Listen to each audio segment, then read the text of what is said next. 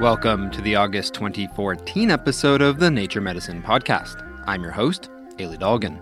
This month, a microchip technology for diagnosing different types of diabetes, could make an appropriate decision whether a patient has type 1 diabetes and they need to be admitted to the hospital for insulin therapy, or they have type 2 diabetes and they could be discharged and seen as an outpatient.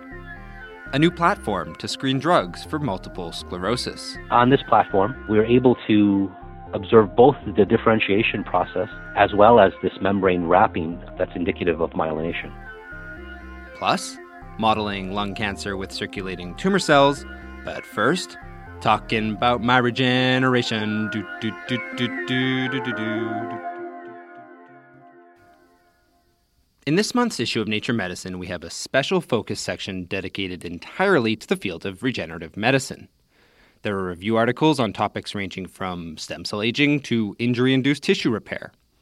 There's a perspective article on the translational barriers in regenerative medicine.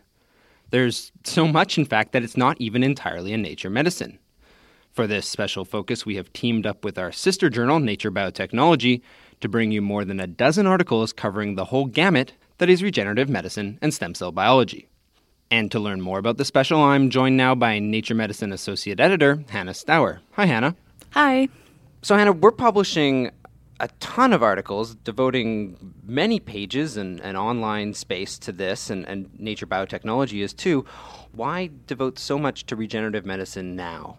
Um, yeah, I think it's just it's an interesting time for the field, and so you know we thought it was a good time to look at both what we know about different types of stem cells, different types of stem cells in different tissues, and then also to think about what are the unifying themes that might help our understanding of stem cell biology and then ultimately bring us to the clinic.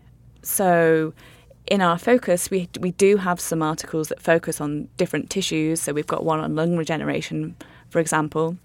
But then we do have a couple of broader articles that focus on themes such as the niche, which is the, the stroma that really interacts with the potentially transplanted stem cell, and um, you know another article on aging of stem cells.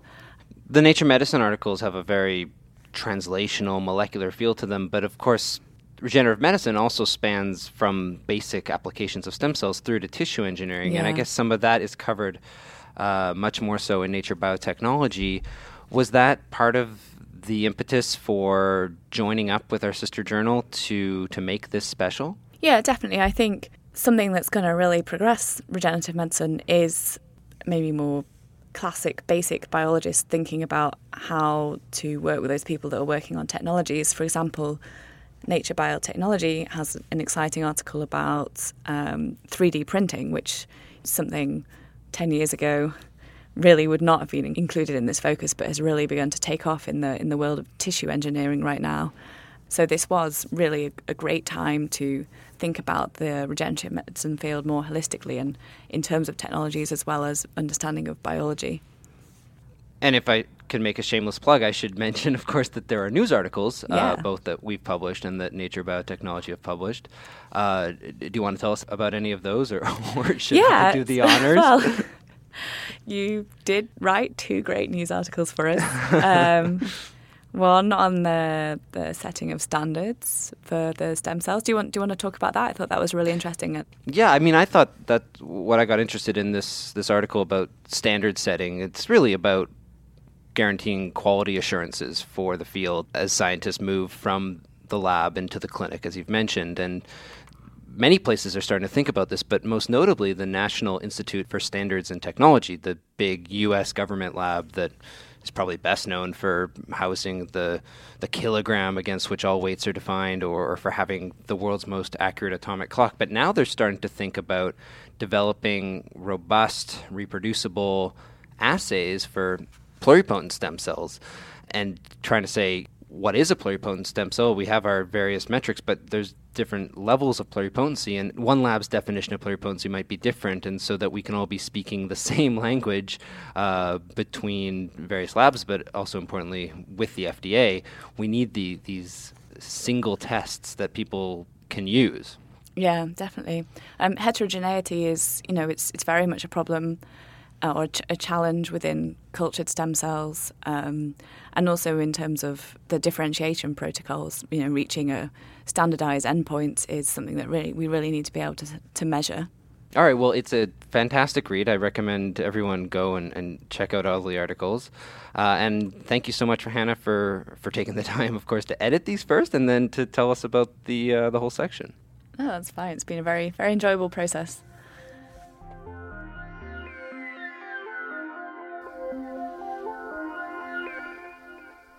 Now, not every article in this month's issue of Nature Medicine is about regenerative medicine.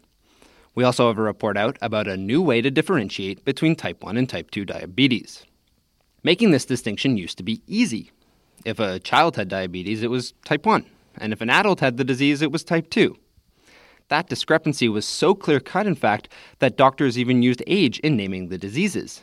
Type 1, well, it was called juvenile onset diabetes, while type 2 was referred to as adult onset diabetes.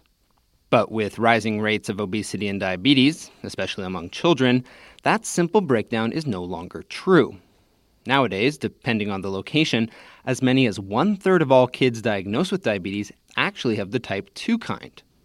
These children don't need insulin therapy, unlike kids with type 1 diabetes, but diagnosing the right kind of diabetes can be tricky, says Brian Feldman from Stanford University, the senior author of the new report in Nature Medicine at the time of diagnosis, there's actually no way currently to know for sure what type of diabetes a patient has.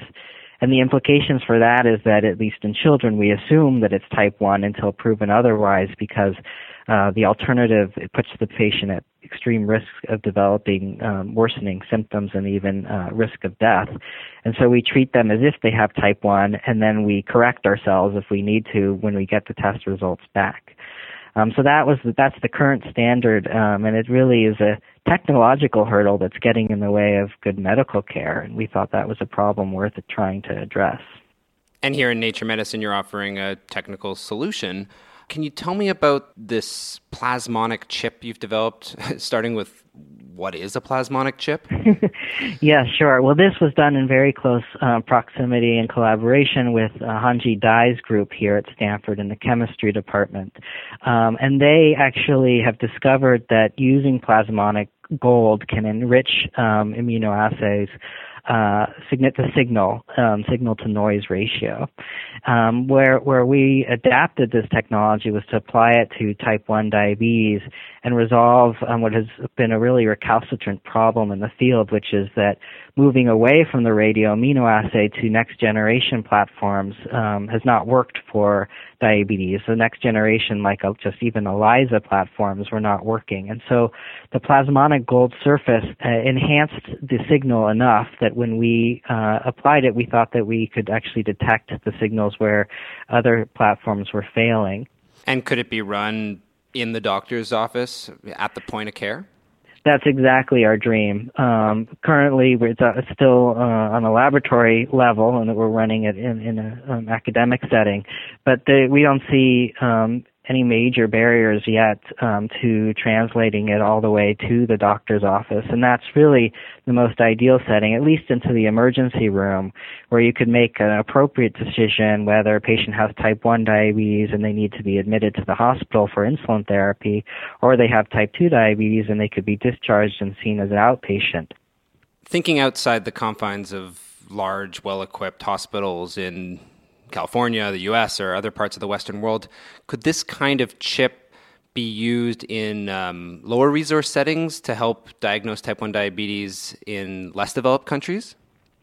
Yes, in fact, that's an area that we are quite excited about. Um, the technology itself is cutting edge and we believe state of the art but um, we are able to put it together in a way that's very accessible and very user friendly and does not require um, large resources to implement.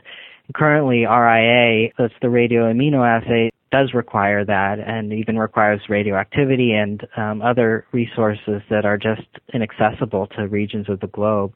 And so as the incidence of type 1 diabetes increases, more and more children throughout the globe are going without being diagnosed, and this is really putting them at grave risk.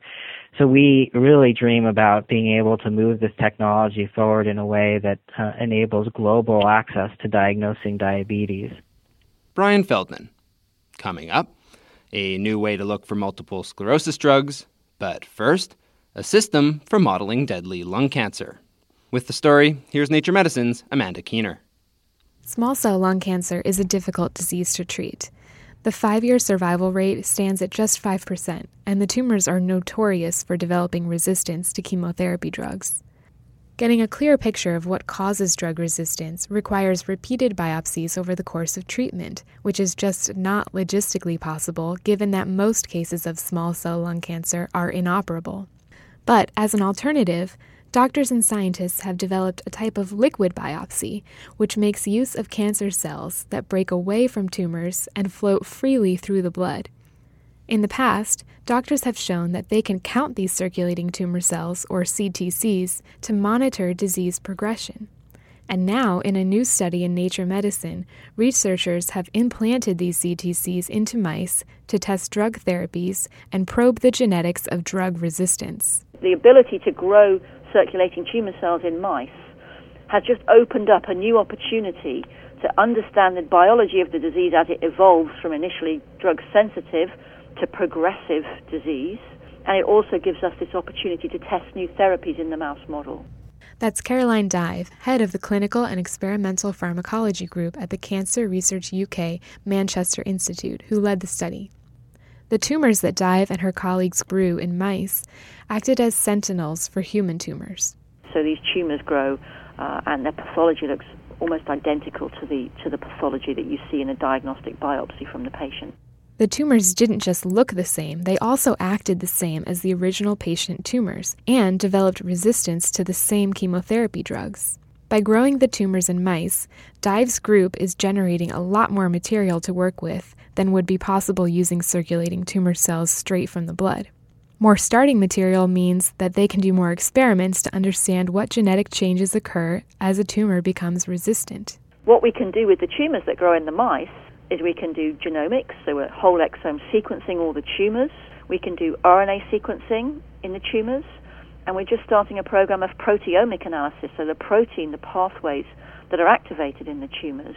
But one thing this approach won't be able to do is predict which of the patients will develop resistance.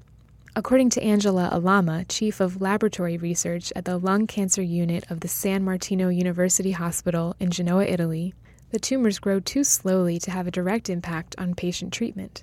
The approach is very interesting. The timing is a little bit long. The problem is that it will take a while to have the tumor grow enough to be available for many uh, analyses. According to Dive, growing these tumors in mice is a complementary approach to other methods already in use, like single cell genetic sequencing of circulating tumor cells or analysis of free DNA from the blood.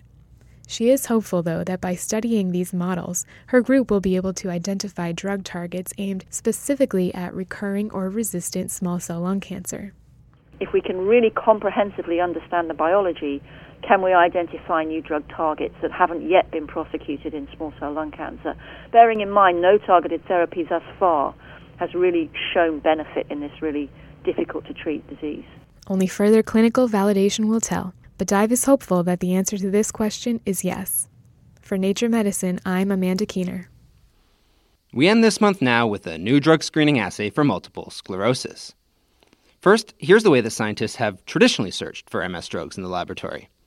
They start with a type of neural precursor cell called an oligodendrocyte, and then as the oligodendrocytes mature and express genes involved in making the myelin sheath that normally wraps around the axon of a neuron, they search for compounds that can enhance this process, a process that is deficient in people with multiple sclerosis and other neurodegenerative autoimmune disorders. So that's the way it's always been done. There's only one problem there's no axon, there's not even a neuron. In fact, in that old lab based method, there's nothing at all for the myelin to physically wrap around. Reporting now in Nature Medicine, however, a team led by Jonah Chan from the University of California, San Francisco has developed a new three dimensional platform for high throughput drug screening in multiple sclerosis. On this platform, we're able to observe both the differentiation process as well as this membrane wrapping that's indicative of myelination. And these structures, you call them micropillars, they're basically just little cones or spikes made of glass, right? That's right. Uh, through a bit of serendipity, we were uh, we discovered that the cells that make myelin will wrap structures that were very similar in axons, but it could be made of synthetic materials such as um, polystyrene, plastic, or even glass. However, we realized that we needed to make a structure that was uh, cone shaped um, and that stood up straight up um, on a glass surface because there's really no way to quantify the amount of myelin that a cell makes unless we can simplify it so that the answer is a is a yes or no, a, a binary answer, something that can be very quickly um, detected and something that we can automate the detection and quantification of. And so these little cones kind of provide artificial axons in which to observe the wrapping of the myelin. That's right. Now that's very interesting to watch, of course, but the real goal here is to find drugs that can promote the myelin formation and hopefully help treat diseases in which that myelination is faulty, like multiple sclerosis. Yeah, so I mean, you, you hit the nail on the head. So about five years ago, I had this lunch with the chair of neurology at UCSF, Stephen Hauser, and he brought it to my attention that the field of MS research was really lacking a, a high throughput screen for myelination. And he asked me if it was possible to come up with a, a high throughput screen, and if so, could we screen FDA approved drugs, drugs that could um, go directly to the patient as quickly as possible. So now, using your micropillars as a high throughput screening assay, you looked at the myelination potential of up to, I think, a thousand different compounds. Uh, we started off with a screen of a thousand compounds, and the main cluster that we found were compounds that were called anti-muscarinic compounds. These are compounds that are antagonists against um, these receptors in the nervous system called uh, acetylcholine muscarinic receptors. This was a main cluster that we identified.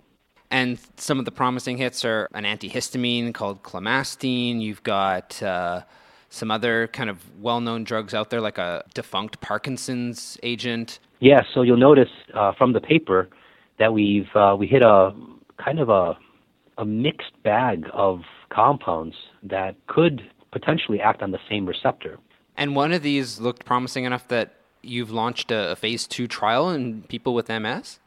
That's right. So, again, um, I would say it's a bit of serendipity that in this particular library was a compound called clemastine, uh, which is a first generation antihistamine, um, but it has a terrific safety profile, especially as it was uh, made in the 1970s and over a million patients have taken this. You know, with a safety profile this good, we realized um, this was also our top hit and so it gave us this really unique opportunity to discuss this with the FDA and, and see if we could use this drug uh, in a phase two trial.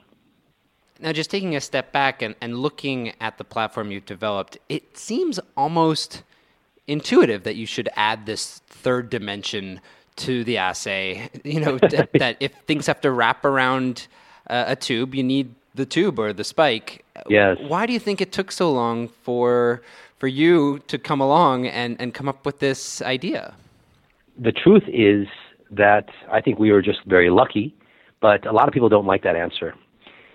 There are many things that kind of fell into place for us to be able to do it. Um, I can say when I started in this field about 15 years ago, we were all looking for a signal on the axons that would tell the oligodendrocyte that it was time to wrap it.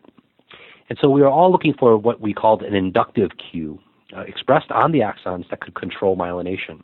And it was not until a graduate student came into the lab and really wanted to challenge this idea of an inductive signal uh, that was turning on myelination when she discovered that the oligodendrocytes would form myelin even on dead axon. And so when we saw myelin being formed around these structures, these axons, these fixed axons, we realized that it couldn't be a, a switch that was being signaled by the axon, but that these cells were just wrapping a permissive structure. And that's when we decided to even try go one step further and try artificial structures like nanofibers and then ultimately micro micropillars. So, as with most things in science, a little bit of luck and a little bit of elbow grease. Absolutely. Absolutely. Jonah Chan, well, that's it for this episode of the Nature Medicine Podcast. And that's actually it for me and the Nature Medicine Podcast. By the time this show has reached your ears, I will have actually left the journal. And with my departure, the podcast is going on an indefinite hiatus. It's been an amazing run, and I'm grateful to all you loyal listeners. I wish I could write you each an email to thank you for tuning in each month, but you can do the next best thing. You can write to me personally with any feedback at eliedolgin at gmail.com. That's E L I E D O L G I N at gmail.com. Or you can contact the Nature Medicine editorial staff at medicine at us.nature.com. And as always, you can find links to everything you heard about on the show, including the whole special focus section on regenerative medicine at nature.com slash naturemedicine. Until next time, should there be a next time, I'm Elie Dolgin. Thanks for listening.